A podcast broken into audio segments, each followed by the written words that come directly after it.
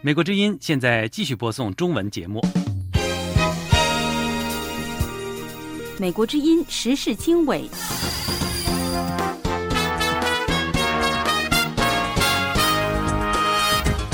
各位听众朋友，大家好，欢迎收听美国之音的时事经纬节目，我是志远，从美国首都华盛顿向您播报。北约告诉泽连斯基，我们平等的相见。北约扩大与印太国家合作。能否贺阻中共对台动武？中国网信办新规强调严防假冒，自媒管控再收紧，没有办法控制有人用这个网络的空间，他去讨论一些就是跟敏感政治比较有关的话题。中国中央社工部职能特殊，习近平要防控社会不留死角。啊，我认为随着形势的发展还会演变。美国之音时事经纬，更多新闻内容，欢迎收听。美国之音时事经纬，首先播报一组国际要闻。北约领导人星期三在立陶宛首都结束峰会时，会见了乌克兰总统泽连斯基，重申支持基辅加入联盟，但没有给予任何具体承诺或时间表。北约秘书长严斯·斯托尔滕贝格说。今天我们平等的相见，我期待着我们作为盟友见面的那一天。北约领导人在星期二的书面声明中说，当盟国同意且条件得到满足时，他们将邀请乌克兰加入联盟。来看朝鲜，朝鲜星期三七月十二号发射了一枚射程达一千公里的远程弹道导弹。据信。平壤这一举动可能与美日韩三国的政府首脑和军事指挥官会面商讨半岛局势有关。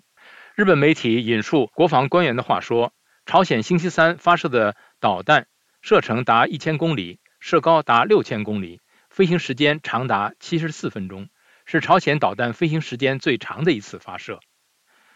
美国政府在南中国海仲裁结果出炉七周年之际。重申对2016年海牙国际常设仲裁法院就菲律宾与中国在南中国海主权争议作出的裁决的支持，同时呼吁北京停止对其他主权声索国船只的经常性骚扰。不过，北京也再次抨击这一裁决越权审理、枉法裁判，重申中方对裁决结果绝不接受的立场。据微软和白宫周二晚间透露。以中国为基地的黑客攻破了美国几十个机构的电邮系统，包括一些美国政府部门，显然是一次广泛的获取敏感信息的间谍活动。白宫的声明强调，美国政府继续要求美国政府的采购供应商提供高安全门件。继美国国务卿安东尼·布林肯、财政部长珍妮特·耶伦之后。气候问题特使约翰·克里也将于十六号到十七号访问中国，这是近期第三位访华的美国高级官员。与此同时，布林肯也呼吁中国官员访美，确保双方持续对话，不仅对彼此，对全世界而言都很重要。美国总统拜登提名的新任美军最高将领表示，印太地区仍是美军的首要重点区域。这位美军将领警告。美国目前面临的国际环境比以往任何时候都复杂，地缘政治和科技发展发生巨大变化的同时，中国和俄罗斯也在挑战二次世界大战后的国际秩序。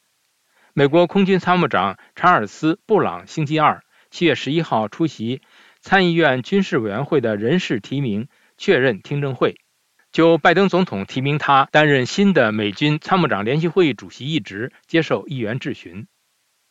台湾国防部表示，中共的空军和海军于周二七月十一号在台湾南部和西南部进行了又一次大规模演习，出动了包括战斗机、轰炸机和军舰等，显示北京方面持续对台北施加军事压力。中国将民主治理的台湾视为自己的领土。过去三年中，中国经常派遣战斗机进入台湾的防空识别区，试图迫使台湾接受中国的主权。香港国安警近日通缉八位海外香港民主活动人士，并每人悬赏百万港元，凸显了身在美国首都华盛顿的香港民主委员会执行总监郭凤仪在美获得政治庇护的急迫性。现年二十六岁的前香港学生活动人士郭凤仪，二零二零年早些时候离开香港，是首位公开呼吁美国政府禁止香港特首李家超今年十一月赴美出席亚太经合组织 APEC 峰会的港人。他相信这是他遭港府通缉的主要原因之一。美国之音时事经纬，了解更多新闻内容，请登录 VOA Chinese 点 com。接下来带您关注。北约扩大与印太国家合作，能否遏阻中共对台动武？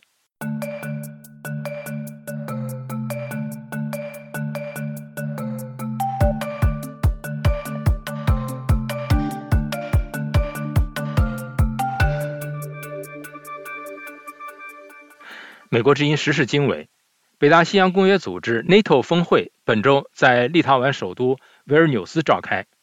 日本首相安田文雄和韩国总统尹锡悦皆受邀参与领导人峰会。日韩也分别和北约签署个别针对性伙伴关系计划，提升合作高度。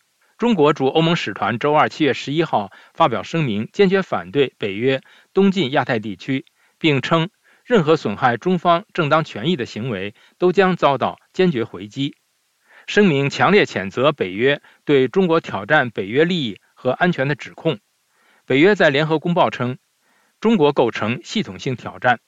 那么，日韩向北约靠拢，为何令中共如此介意？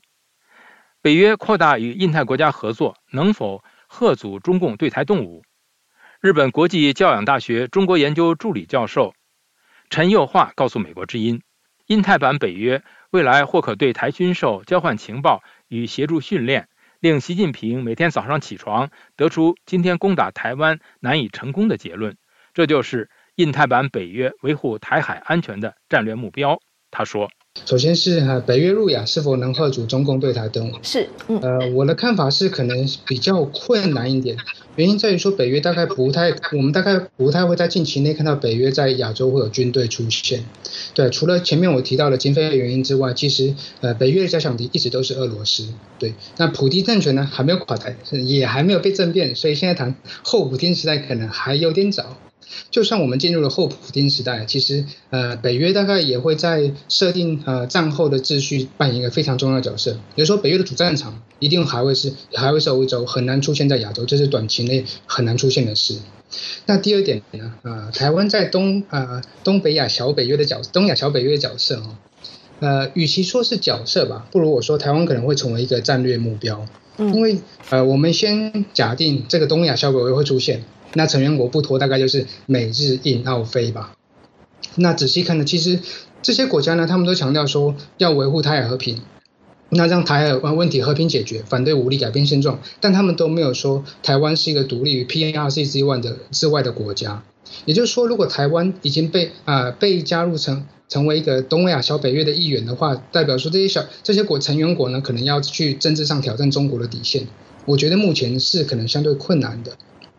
所以我才说，其实，呃，如果说成为一个战略目标，那些北约的啊东北亚小北约的国家可能会试图用呃 internal balancing 的方式来帮助台湾自卫，像是可能啊对台更多军售啊，交换军事情报啊，或是协助训练军事人员等等等，对，让啊台湾有更好的自卫能力，以达到说，那习近平每天早上起床会得到一个结论，嗯，今天攻打台湾可能不会成功，所以我就放弃吧。对，如果北约东亚下北约可以做到这一点呢，其实就可以达到一个维护台海和平的战略目标。以上是日本国际教养大学中国研究助理教授陈佑化参与时事大家谈节目讨论。美国之音时事大家谈节目围绕重大事件、热点问题、区域冲突以及中国内政外交的重要方面，邀请专家和听众、观众进行现场对话和讨论，利用这个平台自由交换看法，探索事实。了解更多新闻内容，请登录 voa chinese 点 com。接下来带您关注世界媒体看中国，耶伦访中成就何在？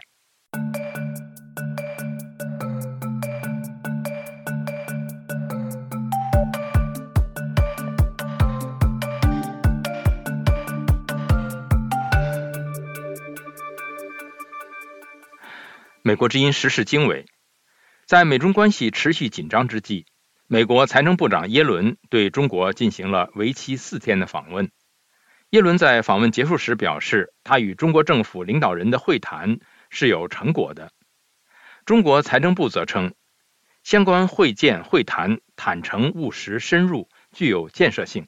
世界媒体和许多观察家对耶伦访中的成果或成就各有不同的解读。下面是宇宙分享美国之音记者金哲的报道。金哲的报道说，耶伦星期天七月九号结束对中国的访问。国际媒体的总体观察是，本次美中面对面沟通，北京着重要求美国取消制裁。而美中恢复对话的同时，对立如故，中国是否会变得更为市场导向，这是一个问号。路透社星期一从北京发出报道说，在美国财政部长耶伦与北京高级官员进行十个多小时的会谈之后，中国星期一呼吁美国采取实际行动回应中国对中国公司受到美方制裁的重大关切。主要报道工商新闻的法国主要报纸。《回声报》星期天在耶伦结束其北京之行时，对其访问成果做出了这样的概述：双方没有让步，没有新的双边协议，甚至没有一份联合声明。但是，美国财政部长耶伦星期天离开北京，感觉成功的恢复了跟中国当局在很多纠纷问题上的对话。同时，他也承认两国间的分歧依然显著。日本公共电台和电视台日本广播协会 （NHK） 七月八号发表报道说，尽管在会谈中，双方表示愿意改善彼此的经济关系，但在半导体等出口管制方面的对立根深蒂固。日本主要报纸之一《朝日新闻》七月九号发表报道，指出这次耶伦北京之行的一个看点就是针对美国的出口管制。耶伦财政部长说，美国将继续实行保障美国安全的有针对性的管制行动。与此同时，他也表示，美方行动如果有过分，会向中国方面说明。并对由此引发的事态进行处理，而拜登政府的内阁成员如此提及对中政策的副作用是罕见的。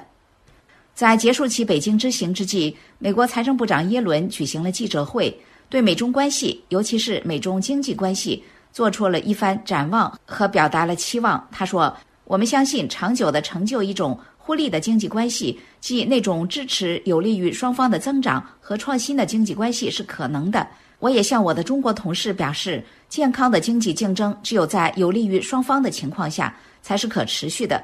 重要的是，我相信中国走向更市场导向的体制，不但符合美国和其他国家的利益，而且也对中国经济更好。澳大利亚悉尼科技大学研究中国问题的教授冯崇义认为，通过财政部长耶伦这次北京之行。美国拜登政府显然是想达到两个短期的目的：一个是稳定跟中国的经济关系，从而降低美国的通货膨胀，有利于拜登总统的竞选连任；再一个就是再度敦促中国不要给俄罗斯侵略乌克兰提供人力物力支持。至于从长远来看，就中国而言，冯春义认为还有另一种美中双方都不愿意明言的道理。他说。中国实行市场经济对美国有利，对中国未来也有利。但是大家都知道，在目前中共这个体制下，在习近平这个领导人所确定的大政方针之下，这是不可能做到的。美国行业知道，中国不可能做到。金哲的报道说，中共领袖习近平反复发出指令，强调要把中共所掌控的不受市场经济管束的国营企业做大做强。尽管中共在对外宣传方面使用的是另外一套说法。谢谢宇宙分享美国之音记者金哲的报道。世界媒体看中国，耶伦访中成就何在？了解更多新闻内容，请登录 voa chinese 点 com。接下来带您关注中国出口管制稀缺战略金属背后意图是什么？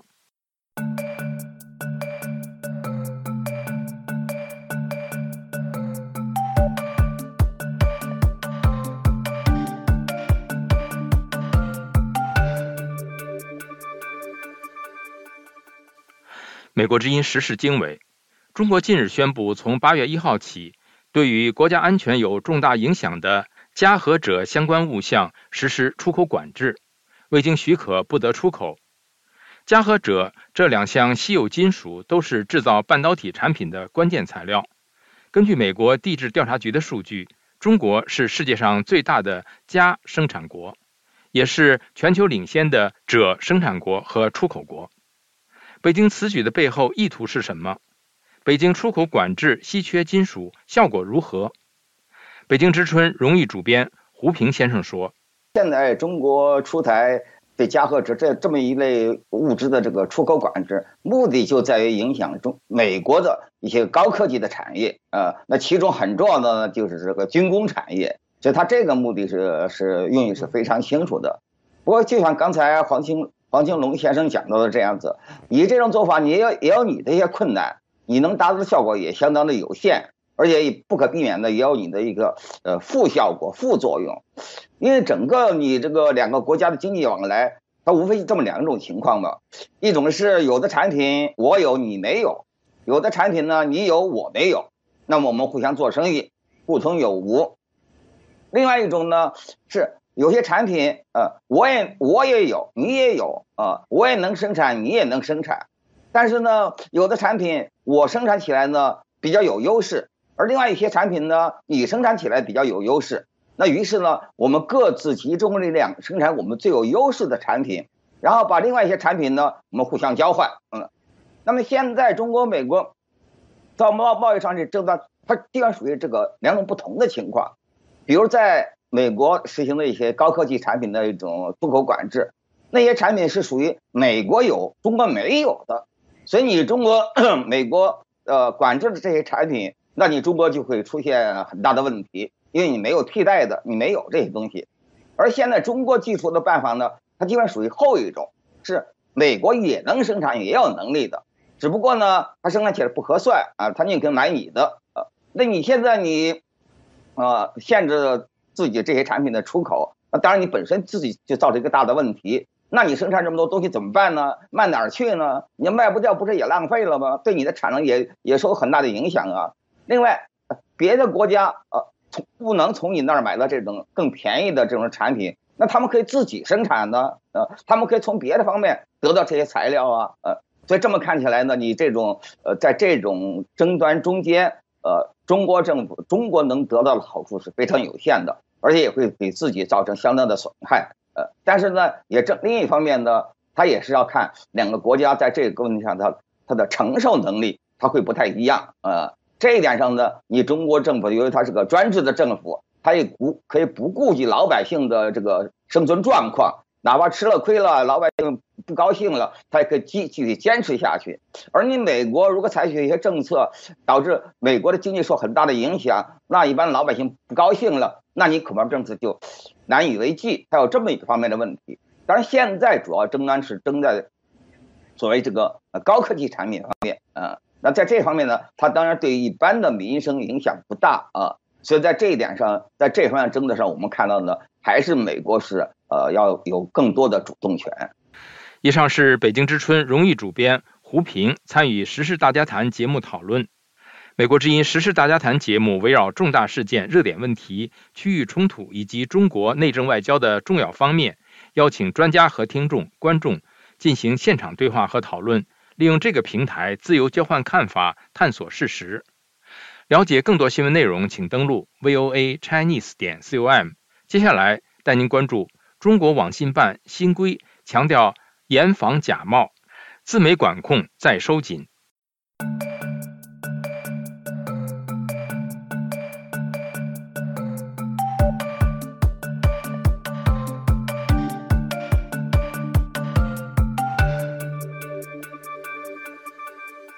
美国之音时事经纬：中国进一步收紧对自媒体的管控。中央网信办日前下发通知，要求从多方面加强对自媒体管理，包括把炒作社会热点事件的自媒体纳入黑名单。网站平台应当要求自媒体对信息真实性负责任。以下是宇宙连线美国之音在香港的特约记者高峰。高峰。那近年来呢，我们看到中国政府管控公民言论，还有呢就是限制自媒体发展的这个措施呢，可以说是层出不穷啊。那么网信办制定的这个新规定呢，它的用意是什么呢？宇宙，呃，不少观察人士都认为呢，类似的规定在中国来说其实一点也不新鲜。那网信办的新规呢，只是进一步强化了早已实行的措施。台湾淡江大学中国大陆研究所助理教授曾伟峰则认为，相信近期发生的呃一连串的意外灾害事件呢，是中国进一步收紧对自媒体管控的导火索。大规模灾害，那之前不是银川气爆吗？或者是公安打人的这样的问题，或者甚至一些我们说呃地震啊、垮，或者是交通交通意外啊，或者铁铁路发生意外等等，那些网红就全部都跑去拍嘛。网红直播他们是为了流量，可对中共来说，你是在散布一些不安的讯息，而且这些讯息有很多他认为啊，中共认为不是正确的，甚至有很多他可能是生成式的。好，高峰。那么网信办的这个所谓的通知啊，它是要求网站平台呢，呃，应当有效的防止自媒体假冒伪冒行为，对账号信息中含有所谓的这个党政军机关新闻媒体必须人工审核。那么有关的这些要求呢，是否隐藏着一些弦外之音呢？高峰，宇宙，啊，网信办的这项要求呢，是引起了。台湾法律科技协会的理事长江雅启的注意啊，江雅启相信过去呢，呃，确实曾经有党政军的机关新闻媒体呢，呃，遭到伪冒账号，并且发出虚假的资讯，中国中央才决定要强化统一管理。由于就是党中央或者是就是政府，它合可的媒体，它所发布的讯息都是受到严格管控，所以很多外界的人士要了解中国，你就必须要透过自媒体流传的讯息。那其实就是会不会是政府单位里面它也有这样子的需求？它其实也需要透过这些呃比较就是不是那么严格管制的自媒体去了解一些他想要得到的讯息。所以我们也看到有一些消息似乎是刻意透过自媒体去发送的。它为什么就是针对这些所谓含有党政军机关新闻媒体行政区的化名称或标志？这些不就是本来就是跟官方的连接性很强的吗？啊，最后高峰，我想问您啊，就是说自媒体呢，在中国的影响力是与日俱增啊，这个是有目共睹的。比方说呢，近期的江西学校食堂的饭菜里出现了这个鼠头事件。经过网络传播呢，是很可能引起轩然大波。那么新规实施之后呢，自媒体还可以呃这个时而像这样的畅所欲言吗？宇宙，呃，近年中央网信办以“清朗行动”这个名义一再出手整治网络的言论。台湾学者江雅启表示，呃，自媒体在中国是具有一定的影响力，虽然他们转发的大多是。一些涉及基层啊的这样的社会事件，而并非政治敏感信息。但是看来中国当局仍然不放心。那网络它是有这样子的能量，它可以在很短的时间之内就推高这个言论还有讨论的热度。你也没有办法控制，就是未来有人去利用这个网络的空间，他去讨论一些就是跟政治敏感议题比较有关的话题。江雅琪表示，网信办没有明确的准则，难免会让网络红人人人自危，会担心自己处理的议题一旦受到大众的关注的话呢，就可能成为党或者是政府整肃的对象。宇宙，总之啊，他的这个威慑力呢，恐怕会让人噤若寒蝉啊。好的，谢谢高峰，谢谢宇宙与美国之音在香港的特约记者高峰的连线报道。了解更多新闻内容，请登录 voa chinese 点 com。接下来带您关注中国气卡横空出世，中央社会工作部是干什么的？二零二二年十一月底，中国大陆的很多年轻人走上了街头，和平且勇敢地表达出自己对于新冠防疫政策的想法和主张。白纸运动就这样发生了。集会现场发生了些什么？我是被很多警察那样架着，然后拖到一小巷子里面，就一个人甚至勒着我脖子，勒得巨紧，就没有办法呼吸那种。我说太紧，我无法呼吸，他就打我的头，开始拳打脚踢了。走上街头的年轻人在思考什么？但我频频的回头，我看着还在那里集会的人群，我在想，我们做完了这件事情会导致什么后果吗？我对未来会发生的事情非常担心。被拘捕的年轻人后来经历了些什么？我总是感觉他们在想给我加一个罪名，什么分裂国家、颠覆国家政权这种。他们一直在问你跟境外的关系，什么把我往那边去带。欢迎收听美国之音出品的播客节目《岳阳电话》，我是吴阳。美国之音时事经纬。中共官媒近日报道，吴汉胜出任中央社会工作部首任部长，标志着统筹指导信访工作、统一领导全国基层社会和经济组织党务工作的最新中央部委正式挂牌办公。观察人士说，中央社会工作部的职能很像苏联时期的内务部，让人联想起延安时期康生领导的特务组织中央社会部。分析指出。中央社会工作部的建立，标志着军警特三大专政体系的建立，也标志着习近平完成了对社会的全面控制。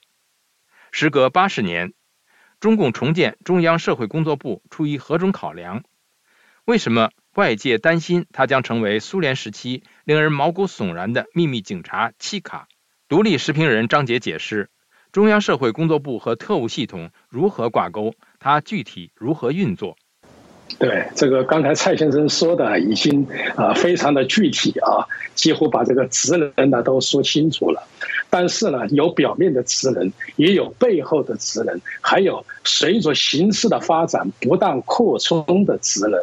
从这个部门来说呢，习近平就是要防控啊社会不留死角，因为自从改革开放以来呀。呃，其实出现了很多灰色的地带，比比如说啊，这个自由职业者呀，比如说一些网络工作者呀，啊，比如说非啊国有企业的啊这种企业和就业人员，啊，还有 NGO 组织等等啊，包括维权律师啊啊这些人士，他们属于协会和商会。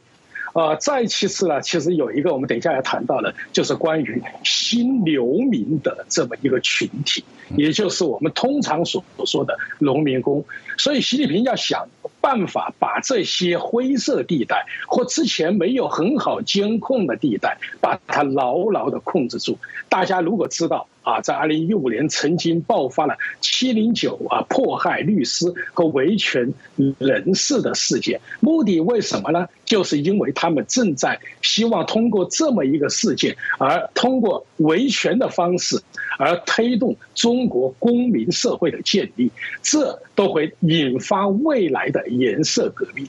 习近平以及中共的领导层从苏联崩溃中得到了教训，他们一定。要严防死守，不留任何死角。